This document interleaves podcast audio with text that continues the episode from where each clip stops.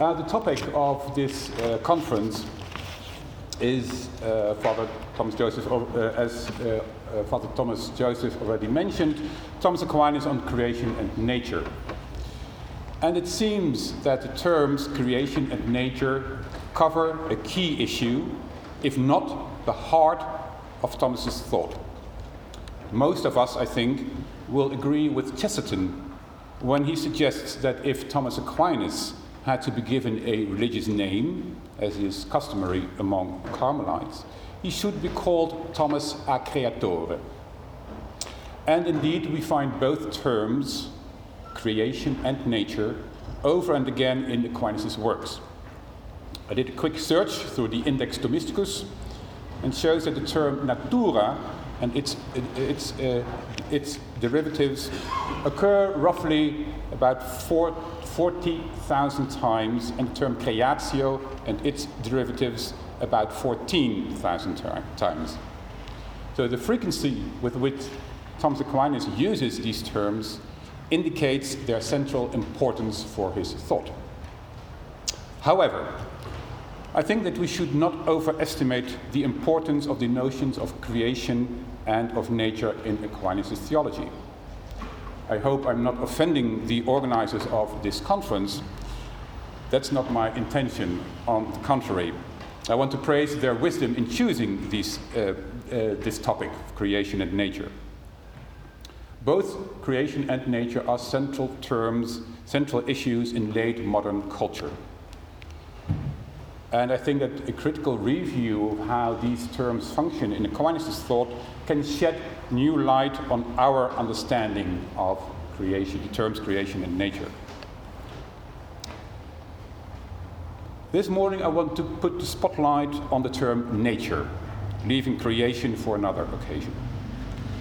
Nature, of course, is a very broad term. It's used in discussions about ecological crisis, identity politics, bioethics, etc. Don't worry, I'll not go into that. I shall narrow down the concept of nature first by talking only about human nature, and second by approaching human nature in a particular way that is in its relation to the classical theological, the theological notion of original sin. And of course, I shall focus on Thomas Aquinas. But I think to understand Thomas Aquinas' view, it's also necessary to look briefly at what was said before him about human nature in relation to, in particular, what was said about, about it by Augustine and Anselm, and also to look at, at what happened after Aquinas, in particular in the thought of Duns Scotus and the theologians of the 16th and 17th centuries. So my paper is divided in three parts. First, I shall elaborate a bit on the distinction between the Augustinian and the Aristotelian notion of nature, and also on the consequences of introducing the Aristotelian notion of nature into theology during the 13th century. Excuse me. The second part of my paper will be about Anselm's definition of original sin as um, the loss of original justice, and how Anselm's definition was interpreted by Aquinas. And third, I shall go into Scotus' view on human nature uh, and uh, original sin, and I shall also go into the Catholic views uh, during the 16th and 17th century. So, but before I get to, to the first point, I shall give away I'm going to make in my. First, I shall argue that Aquinas, that, that Aquinas introduces nature as a third category for developing a theological anthropology, besides the two other terms of sin and grace. Sin and grace, which we find uh, in particular in Augustine and in Scripture, of course. However, this third category, the category of nature, is not a real uh, alternative for Aquinas to the categories of sin and grace. Aquinas maintains the biblical and Augustinian dichotomy of either sin or grace. but elaborates on this dichotomy through the concept of nature. And I shall try to show how the notion of state of nature, status naturae, is pivotal in Aquinas' project of integrating the Aristotelian category of nature into the Augustinian biblical dichotomy of sin and grace. The second major claim of this paper is that the view that uh, original sin is nothing but a relapse into a purely natural state which is often identified as the Catholic view, that that view is in fact the view of Duns Scotus, which became, which became dominant as of the 16th century. And I think this, this Scotus view, and I'm, I'm, I'm happy I'm here among Dominicans, I'm not, well, a few Franciscans. um, I think that the view of Duns Scotus has serious um, theological and anthropological problems. So the first part, the two concepts of nature, Augustine and Aristotle. Though it's not the key term for him, also um, Augustine uses the term nature when he talks about human beings. But what is characteristic for Augustine is that he uses nature as a descriptive term of a concrete historical situation. According to Augustine, the true and proper sense of the word human nature refers to the actual condition in which human beings were originally created by God. For example, in the Retractationes, he writes, I quote, Nature, as it was originally created without fault, is that is what is truly and properly called human nature. End of quote. As a consequence, Augustine has problem using the term nature for human beings after the fall. And in the same passage from the Retractationes continues, I quote, but we use the word human nature, we use it metaphorically when we call nature as how man is born nowadays. And according to this use, the apostle has said, We were once children of wrath by nature, just like the others. End of quote. Elsewhere, Augustine says that after the fall, human nature has changed. So, Augustine has to say either that after the fall, human nature is said only metaphorically of human beings, or he has to say that human nature has changed after the fall.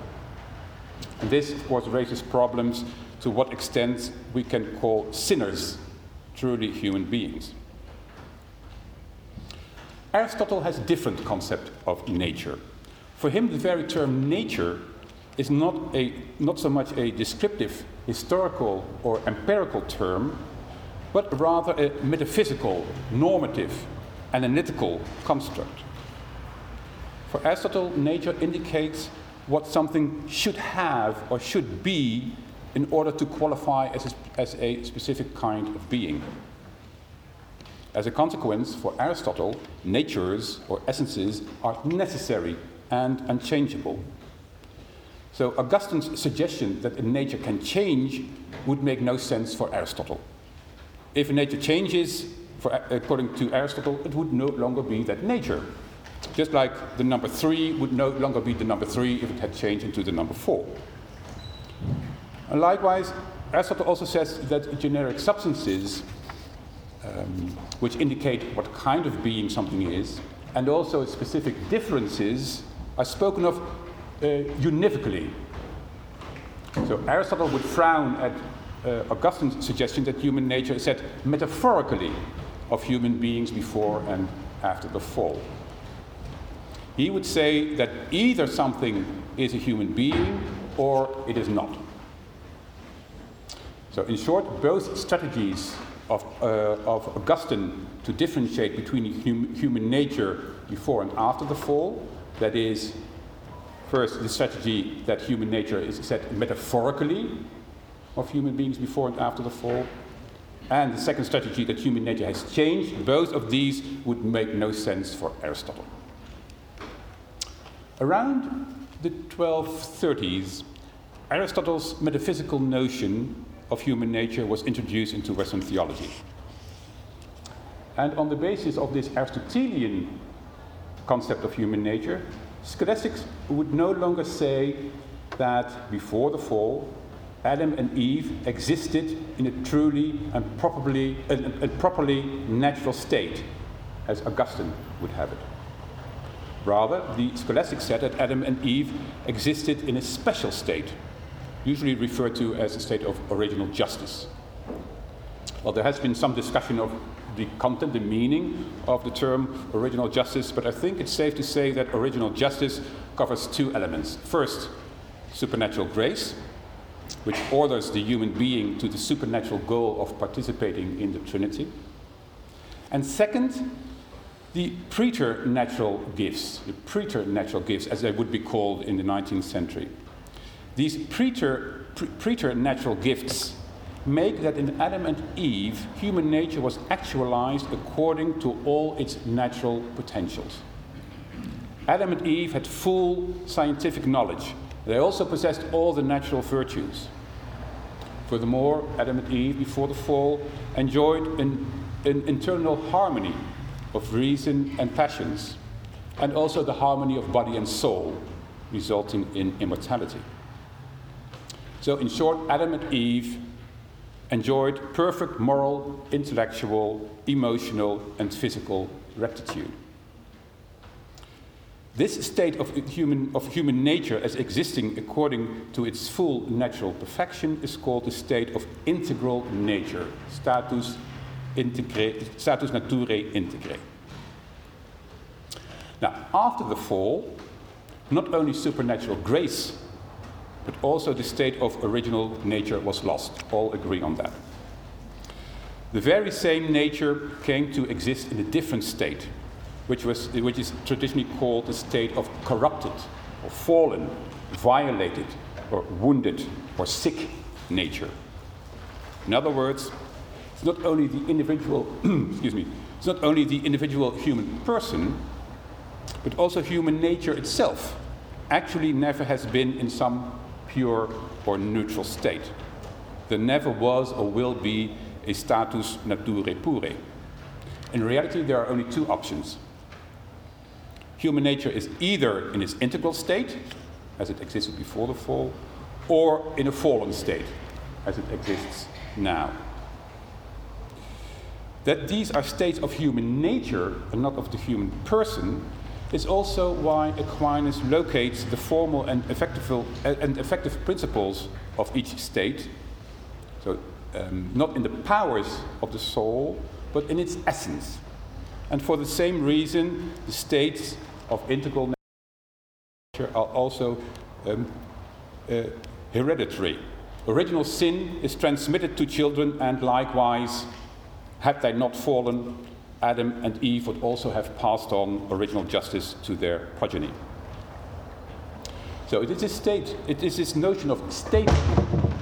Okay. I'll just continue. Um, I hope this is not a providential sign. I wasn't aware of, of, of expressing some heretic. He, he agrees. He agrees, he agrees. Okay, thank you. So it's, uh, I think, this notion of status naturae, which enables Aquinas to integrate Aristotle's concept of nature within the dichotomy of sin and grace. Not only the human person, but also human nature itself has always been embedded in God's economy of grace and God's call to humanity to participate in his own life. On the other hand, the, um, introducing the parameter of nature besides sin and grace also enabled scholastic theology to differentiate between two functions of grace. Grace not only elevates the human person to the supernatural end, but also heals the wounds afflicted to human nature by original sin. Gratia elevans, gratia sanans. And I shall discuss these wounds to human nature in the second next second part of my paper. So the second part is about Anselm's definition of original sin and how Aquinas interpret, interpreted it. So as we saw, For Augustine, human nature has been intrinsically affected and even changed by original sin. The key term for Augustine in this, as you will all know, is concupiscence. Well, concupiscence is a loaded term with a connotation of a that is a will that is not ultimately directed to God, but it also has sensual and sexual overtones. How we should interpret, how we should understand con- concupiscence in Augustine, that remains a matter of debate. But we can safely assume that it means that concupiscence means some kind of inner disordering that has become inherent in all human beings.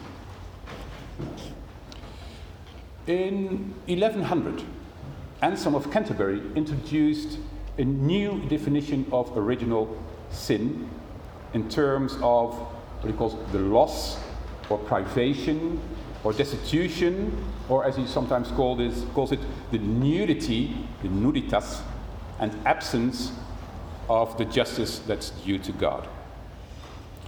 Anselm mentions Augustine's concupiscence only once, as far as I know. But it's clear that, like Augustine, also Anselm thinks that human nature is intrinsically corrupted, infected by Adam's fall. Human nature became sinful. Like, because, like Augustine, also Anselm uses an empirical, historical notion of human nature. He is not yet familiar with the Aristotelian metaphysical notion of nature. Anselm's definition of original sin became very popular in scholastic theology, starting with Alexander of Hales in the 1220s. And usually, Anselm's definition was rendered something like the lacking or robbing of original justice. In Latin, carentia or privatio justitiae originalis. However, the possible meaning of this definition changed with the introduction of Aristotle's notion of human nature. As I mentioned before, against the background of the Aristotelian concept of nature, scholastic theologians no longer saw the existential situation of Adam and Eve as natural in the true and proper sense of the word, of, of, of, uh, of the word. It was rather supernatural and preternatural. Hence, in theory, in theory, it became possible to interpret Anselm's privation definition of original sin as meaning that only the super and the preternatural gifts were lost, leaving human nature in a kind of purely natural state, in puris naturalibus. And this would mean that original sin does not intrinsically affect human nature, that, uh, that uh, original sin does not intrinsically affect human nature as such. That human nature is not worse off after the fall. And I think, in fact, the young Thomas Aquinas adopts this, inter this interpretation of original sin. In his uh, commentary on the sentences, uh, Aquinas writes that after the fall, I quote, the human being is left with only those good things which he has on the basis of natural principles. End of quote. However, young Thomas Aquinas is not consistent.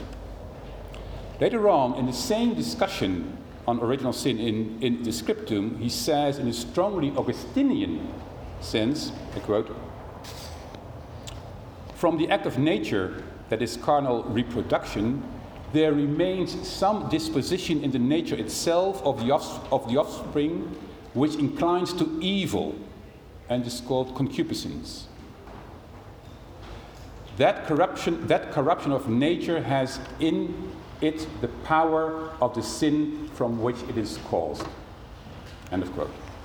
So apparently, for the young uh, Aquinas, the authority of Augustine is so great that a purely privative definition of original sin, in combination with an Aristotelian concept of human nature, that this purely privative definition of original sin will not do. He, juxta- he juxtaposes it with the Augustinian idea of a corrupted nature, but he doesn't um, relate the two views. They remain isolated. This changes in Aquinas' later views. Again, in his later views, in, in Summa, he states that original sin is not merely the absence of original justice, but also involves a corruption. But now he integrates the two, the two elements, two views. And he uses the analogy of the composition of form and matter. This way, he manages to combine Anselm's absence of original justice as the formal element of original sin with Augustine's concupiscence as its material element. Now, Aquinas further specifies the material element of original sin as follows. After the fall, he says, human beings retain the principles of nature. That is, human natures retain their souls and bodies and also the, the properties that follow from these principles, like the powers of the intellect and the senses. Of these human powers, there are four which are morally relevant it's in, uh, intellectual will, reason, and the two parts of the sensitive appetite, the concupiscibilis and the irascibilis. Well, now the damage of original sin regards all these four powers. With reference to Aristotle and to Cicero, Aquinas states that these human powers have by nature a tendency to virtue. The natural virtues themselves, of course, do not belong to human nature as such. You have to acquire these natural virtues. But by nature, each of these four human powers has a positive inclination to virtue. And Aquinas calls these inclinations, he calls them beginnings, seeds, seed beds, and principles for virtue. And he even values these inclinations to virtue as nobler and higher than the acquired virtues themselves.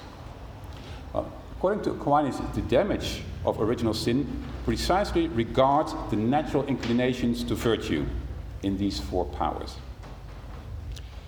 In the corrupted state, human nature suffers from wounds in each of these four powers. The wound of ignorance impairs the power of reason. The wound of malice, malitia, uh, the, uh, impairs the intellectual will. And the wounds of concupiscence, understood here as Aristotelian vice, and, the, and of weakness imply a disordering of the two parts of the sensitive appetite, the concupiscibilis and the irascibilis. Now, with regard to the sensitive, it's important to, to remember, to keep in mind that with regard to the sensitive appetite and the accompanying passions, it's important to keep in mind that Aquinas thinks that by nature, these, the sensitive appetite uh, conforms to the guidance and kingly rule of reason. This natural amenability to reason makes our sensitive powers specifically human phenomena and not just something that we share with irrational beasts. The rule of reason over the senses is not tyrannical but political, so that in the end, the sensitive appetite and its passions and its, and, and its passions are not suppressed or forced back, but they flourish. And as we shall later, Scotus will have a different view on the nature of these sensitive powers. When elaborating on the wounds caused by the fall in human nature, uh, Aquinas often cites a phrase that because of original sin, the human being is both stripped from the gifts of grace and wounded in its natural endowments. In Latin, tum gratuitis expoliatus, tum vulneratus in naturalibus. This phrase captures the two aspects of original sin loss of supernatural grace and damage to human nature. And Aquinas mentions Bede the Venerable as its author, and indeed the phrase tum gratuitis expoliatus, tum vulneratus in naturalibus is found in, is in a homily for Palm Sunday that is traditionally attributed to Bede. In this sermon, the author, whether it's Bede or not, that's a matter of debate, but the, in, this, in this sermon, the author mentions the parable of the Good Samaritan in Luke, in Luke 10. And he compares Christ with the Good Samaritan and Adam with the man who went them to Jericho. So the man who went down from Jerusalem to Jericho, that, that is Adam who fell from uh, the state of paradise to um, state after the fall. The man in Luke 10 was attacked by robbers who stripped him of his clothes, beat him, and left him half dead. And Peter Lombard included the phrase both stripped from the gifts of grace and wounded in the, the natural endowments. Peter Lombard included it in the sentences, and that's how it became very popular. And I think Bede might also be in the background of Anselm's metaphor of nudity, of nuditas, for characterizing fallen human nature. The third part of my paper Duns Scotus and 16th, 17th century theologians.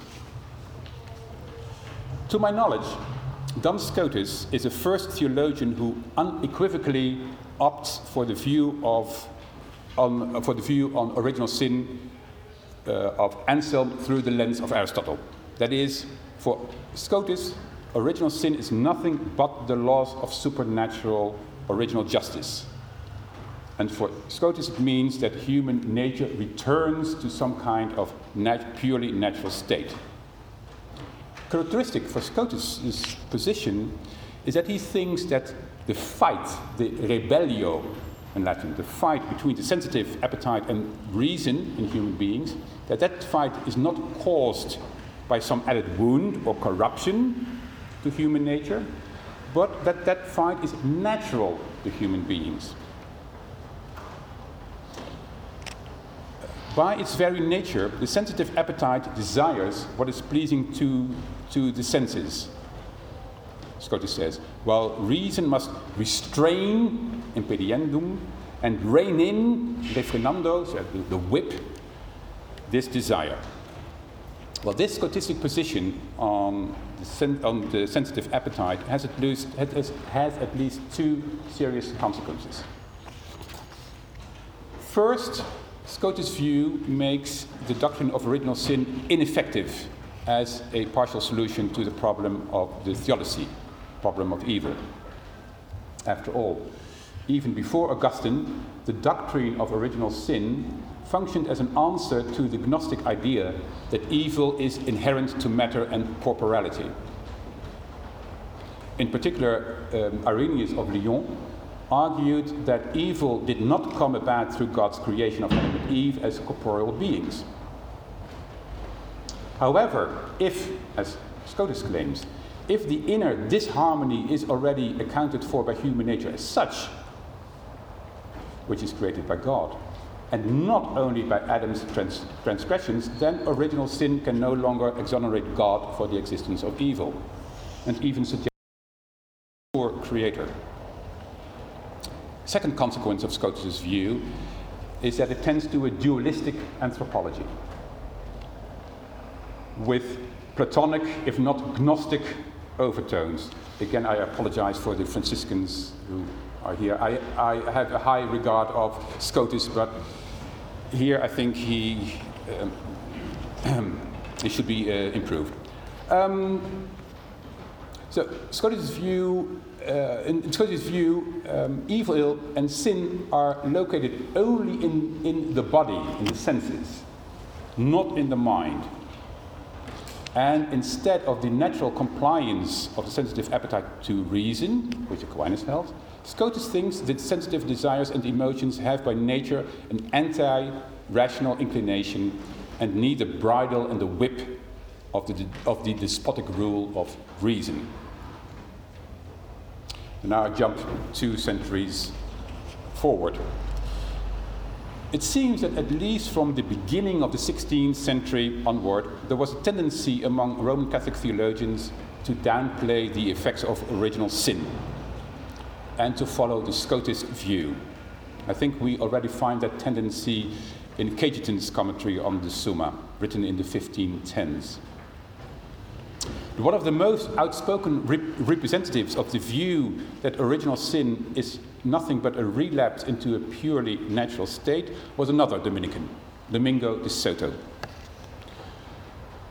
In 1547, De Soto published a treatise called De Natura et Gratia. At that time, De Soto participated in the Council of Trent, and his treatise originated from the preparatory work he did while the, council, while, while the council was drafting the decrees on original sin and justification. Now, in chapter 13 of De Natura Gratia, De Soto discusses the three effects of original sin. The first two effects have to do with the loss of, supernatural, of the supernatural gifts of grace. But the third one, the third effect of original sin, according to De Soto, is, I quote, our defect and wounding, namely the unbridledness, effrenatio, of concupiscence, which from then on is no longer bound by reason or divine law and is drawn impulsively to sensory things, which is its nature. End of quote. So De Soto insists that this unbridledness of concupiscence is not a kind of extra positive divine infliction or punishment. It's just the automatic result of the loss of original justice. Original justice, in fact, is nothing but a kind of relapse into a purely natural state. And like Scotus, De Soto has to confirm that what he calls the, the wrestling, lucta in, uh, in Latin, between the intellective and the sensitive part belongs to human nature as such. Because human nature is composed of two, of two opposite elements, body and soul. However, being a Dominican, I think, De Soto refuses to acknowledge the Scotist origin of his view. In fact, he expressly denies that he holds the view of Scotus and he claims he represents Aquinas' view. Um, but apart from the metaphors of the fight between the senses and reason and uh, the absence of the bridle of reason, De Soto also refers to Bede's metaphor. And he writes that because of original sin, the human being is, again, both robbed from the gifts of grace and wounded in its natural endowments. De Soto acknowledges that this is an authoritative statement. And also, he acknowledges that, it, that the statement suggests the opposite of what he himself had claimed.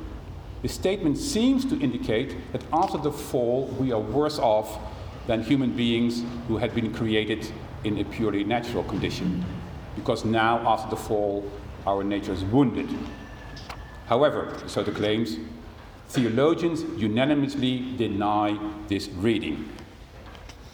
And a, a long quotation from De Soto. For God, he says, for God who clothed our nature with a supernatural gift, did not treat the sinner with a greater humiliation than leaving her naked. This is both because of his kindness and because we did not lose something by our own will. Losing something by our own will, that would be um, actual sin. Therefore, he says, therefore, a human being in a purely natural situ- situation is no different from a fallen human being in this respect, except for the notion of guilt in the same way as a naked person, a naked person who was never clothed, does not differ from a person who was once clothed but is now stripped. Both are equally naked. The only difference is that in the first case, this, uh, the nudity was in no way a punishment, but only the natural absence of garments, while in the second case, the nudity is a robbing because of guilt. End of quote. De Soto claims, he claims that all Roman Catholic theologians of his time are unanimous in asserting that, that original sin does not add an extra wound to human nature. It leaves it in a state, purely natural state. I think that's not quite true. For example, De Soto's contemporary, the Louvain theologian John Driedo, thinks that the fallen affects, that, that, that, that the fall does affect human nature. The Council Fathers of Trent refrained from taking a stance in this matter. Canon 1 of the Tridentine Decree on Original Sin states that Adam deteriorated according to body and soul, But the comparison here is only made with uh, regard to the state of original justice, and not the, the, the, deterioration is not said to be uh, with respect to a state of pure nature. A concept version of the decree had mentioned that also no part of his soul had remained unhurt. But this phrase was deleted from the final redaction. So Trent left it an open issue if and to what degree human nature itself was affected by original sin. I think that almost all leading post Tridentine the, uh, theologians followed de Soto. Bellarmine, for example, writes, I quote, Bellarmine writes that when the gift was lost by sin, that is, the gift of original justice was lost by sin, our nature returned to that state in which it would have been if it in purely natural state. End of quote. And again, he also uh, Bellarmine says that the state of human of uh, human beings after the fall does not differ more from its from its purely natural state than someone who is stripped differs from someone who is naked. Like Scotus and de Soto, also Bellarmine has to admit that, in, that, that an internal struggle between the senses and the intellect belongs to human nature as such. And remarkably, he calls this natural tension in the human being between intellect and senses, he calls this the sickness, or morbus, or weakness, languor, of human nature, arising from its material condition. Uh, this is remarkable because um, in the Augustinian view on original sin, morbus and weakness uh, and uh, languor had been key terms for characterizing fallen human nature. And now Bellarmine uses this to describe, to describe not fallen human nature, but human nature in its purely natural state. Bellarmine uh, continues by arguing that the extra gift of original justice, I quote, by which, as if by a golden bridle, the lower part, the senses, was easily remained subjected to a higher part, reason. And I think we find the same Scotist view uh, in, for example, Molina, uh, Martin Becanus, uh, Suarez, and Leonardo Lessius. Conclusion of my paper. The concept of human nature plays an important role in Aquinas' thought.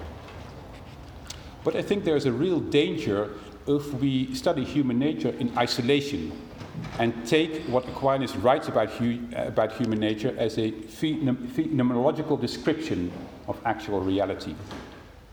As if our nature existed in a kind of purely natural state, as if our human nature were not intrinsically wounded.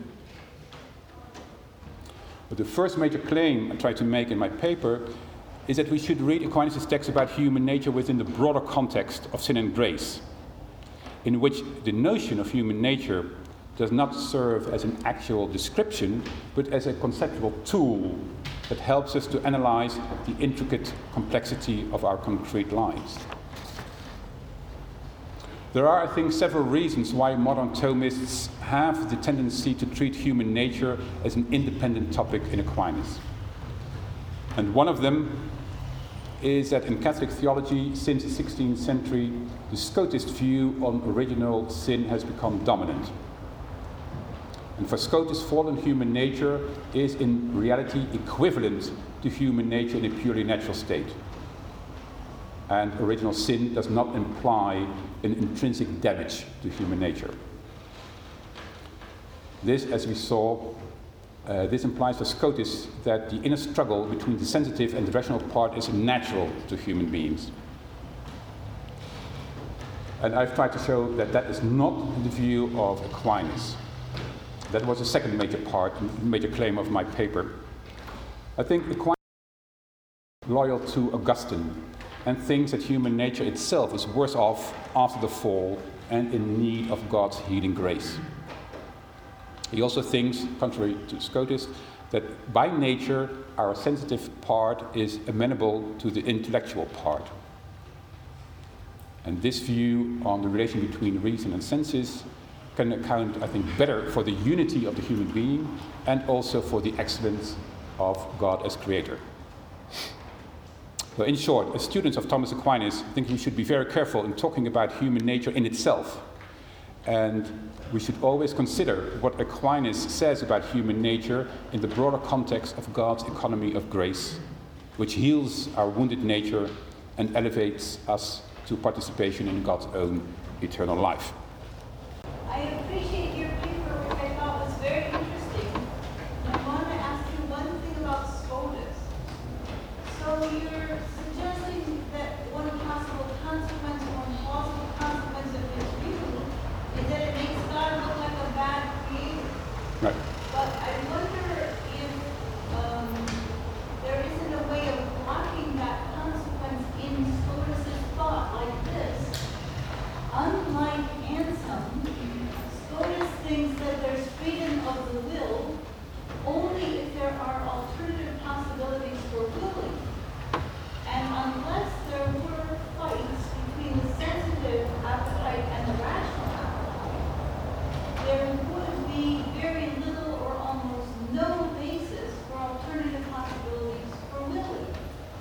So now, from Scotus' point of view, God will need to put this fight in human nature in order to enable human beings to have freedom of the will. That's how I think, when I think about it for him. I don't like that training. Okay. but Still, I, I mean, it does, Yeah. a way of understanding why for him God is not a bad creator. Yeah. So uh, uh, uh, Professor Stump um, said that for the, um, to understand uh, SCOTUS better, you have to keep in mind that SCOTUS has a different um, idea of what freedom is. Freedom for him means that you can choose between alternatives. And having that, that choice is only possible if there is a fight between the intellect and the senses. So, with this idea of freedom, then for Scotus, God would not be um, a bad creator, but only you know, he would create the, the possibilities for genuine freedom. But Professor Stump does, does not agree with, or is hesitant about this view of Scotus. And I would also I would have a different interpretation of what freedom means. But you are right. Within Scotus's um, perception of freedom, human freedom, as the as choosing between uh, alternatives, that makes sense. Yeah, thank you. of the Father, Aquinas, for him, the human nature after sin lost the, the grace, supernatural grace, and also was wounded in its nature. There was an implicit damage to its nature. But he also teaches that the sinner, the infidels, are able to know God to a certain extent within their natural abilities and able to do good, do moral good. So how do we reconcile that with the fact that their nature was damaged by sin, yet they're able to do something good? Perfect. Thank you for this question because that gives me an opportunity to mention something that I didn't put in my paper. Um, I would say that for Aquinas, God's healing grace is also present in the non believers. That so, what non believers, non Christians, or people who are not in the state of grace, what um, they can do, also that they can do, they can do it because of God's healing grace. Their nature is wounded, but God is already present with His grace, not with sanctifying grace, but with His, uh, you know, well, whatever you call it, uh, actual grace or prevenient grace, or, but He is already present and active, actively working, uh, healing wounded nature in also the. Um, um, people who, uh, who lack uh, the state of grace. Does that answer your question? Uh, Luca, maybe? Or? You, you, you also, yeah, yeah okay, yeah. You- If Father Thomas Joseph gives us some time, we'll. Uh, Thank you for your lecture. Just to uh, check if I uh, correctly understood the point. Um, to uh, make sense of uh, Augustinian idea of uh, corruption of nature in an Aristotelian frame, you need uh, the concept of preternatural gifts. Right? Is it? And uh, um, my question is uh, if you can elaborate about this concept of preternatural gifts and how plausible it is. How plausible? Okay. Uh, yeah, yeah. The con- so I would say the concept of preternatural gifts. So gifts that, that are that are not supra naturam but praeter naturam. Um, I think that uh, that uh, it means that uh, Adam and Eve, you know, they were brilliant philosophers and theologians and scientists and and um, you know perfect uh, inner harmony of the senses and maybe if you allow me it's one of the, of, of the favorite passages at least for my students the favorite one of the favorite passages in the summa where thomas aquinas says that um, sexual intercourse before the fall was much more pleasurable than after the fall. So it was perfect um, moral, intellectual, physical uh, rectitude. But that is not what, what, what belongs to human nature as such. I mean, when to human nature as such, it belongs that we should acquire. And cost, cost, my students know that it costs a lot of time and and sweat to acquire knowledge and to acquire the virtues and that is a lifelong process but Adam and Eve just, you know, at the very beginning when they were created, God already gave them the full uh, actualization of their natural uh, potencies. You are, that's a, yeah? yeah? Okay. Yes, please. I'm Matthew Rand in College of the United States. Thanks, that was really great. I actually had never seen SCOTUS compared with Aquinas on that particular point. And that was kind of very helpful. I'm not usually thinking myself as a SCOTUS. However, I did find something compelling there in the, the issue of the struggle. And that is, in terms of engaging evolutionary biology, if you look at it from a scientific point of view, it seems most likely there was a struggle. Now, I, I know that you can come around and say, well, it's a datum of revelation, that there wasn't. Um, and so I'd like to hear you reflect upon that in terms of engaging evolution. And along with that, um, this builds on the preternatural gifts issue, but how about the issue of death? How does that play into it? Thank you very much. Death. Uh, okay. Um, you want specifically about death uh, from an evolutionary or biological point of view? What, what I think about? Yes, death and or suffering. Uh, And suffering. As distinct, as distinct from the struggle, there's just the, the issue of suffering itself. Okay, yeah. Um, well, uh, for Aquinas, death is natural in the sense because our body is composed of different different elements. It just has to uh, dissolve. But um, he also claims that if there is a perfect harmony between soul and the body, that um, that the human body becomes truly human body and becomes immortal. So if the uh, reigns or actualizes the body in a perfect way, then the body becomes um, becomes um, immortal. So in that sense, I would, he doesn't say this, but I would argue that also for Aquinas, immortality is also natural in a sense. Because okay, every composed body has to dissolve, but precisely because it, it is a human body, that dissolution is no longer absolutely natural. In case that, that the form, that, that if the form, uh, the soul, um, controls or reigns or rules the, the human body in, in a perfect way. I think you're not completely, but we can over lunch or something or. I think that's what Aquinas thinks. I just don't think it's really plausible. I don't, I don't Oh, that's not. Oh, okay, that's not plausible.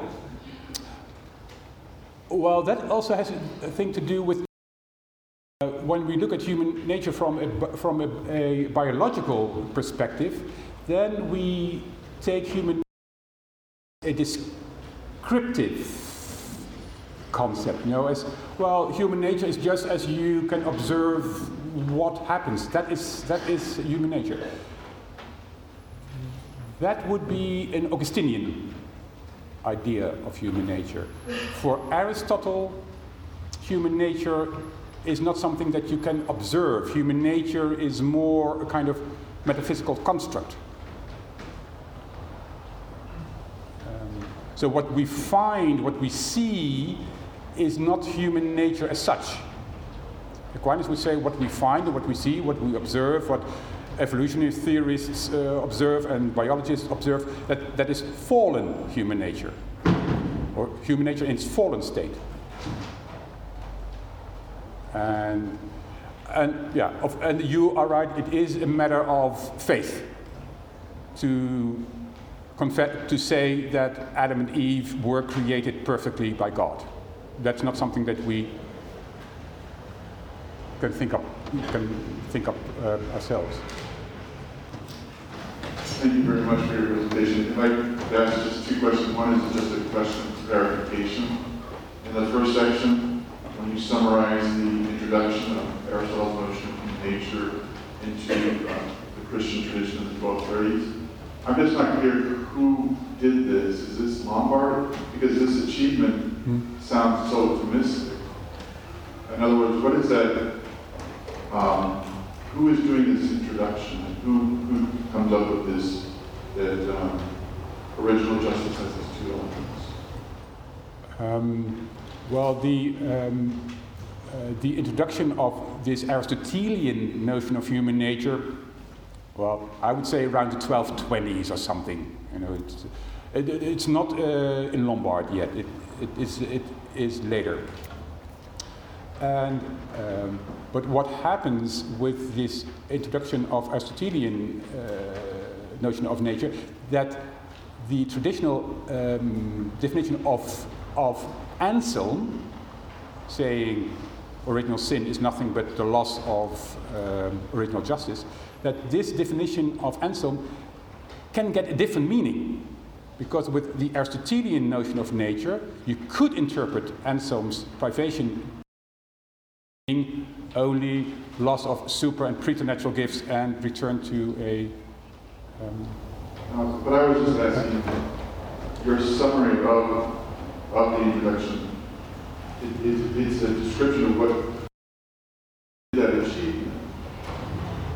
Um, I think you, um, the, uh, it is already in uh, Alexander of Hales. Um, Alexander of, um, of Hales already uses this idea of uh, the status naturae. Um, um, but I think it is really Aquinas, as far as I know, the first one who really integrates the Augustinian idea and the Anselm slash Aristotelian view. As far as I know, Aquinas is, is the first one who really brings them together. That's what I, I thought, and that's why I was confused because um, you didn't re- actually refer to Aquinas in terms of accomplishing this. this I should- yeah. synthesis. Yeah, I, I should have. Okay, yeah. yeah. Just, and then my substantive question is, for Augustine, nature changes because of the fall. Mhm. For Aquinas, nature is wounded. Mhm. Is that a real change in the nature or just the loss of, in- of integrity that nature has, human nature has only because of grace? Good question, yeah.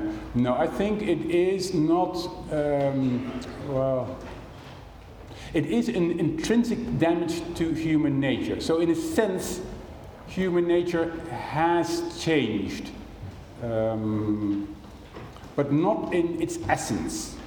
For Aquinas, human nature means that you have a body and a soul, and that you have an intellect and a will and senses and all. That remains intact. It's only this natural inclination of the four of the intellect, the reason, and the sensitive um, appetite, that the natural inclination towards virtue in these powers, that that natural inclination is damaged or lost. So in that sense, there is a kind of change in human nature. But, But- but unlike later, Scotus, the orientation to virtue still remains.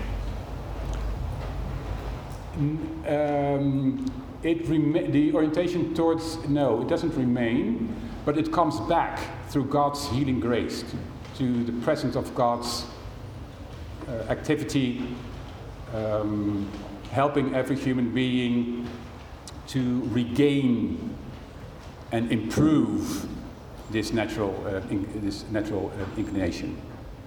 Please help me thank Professor Harmford.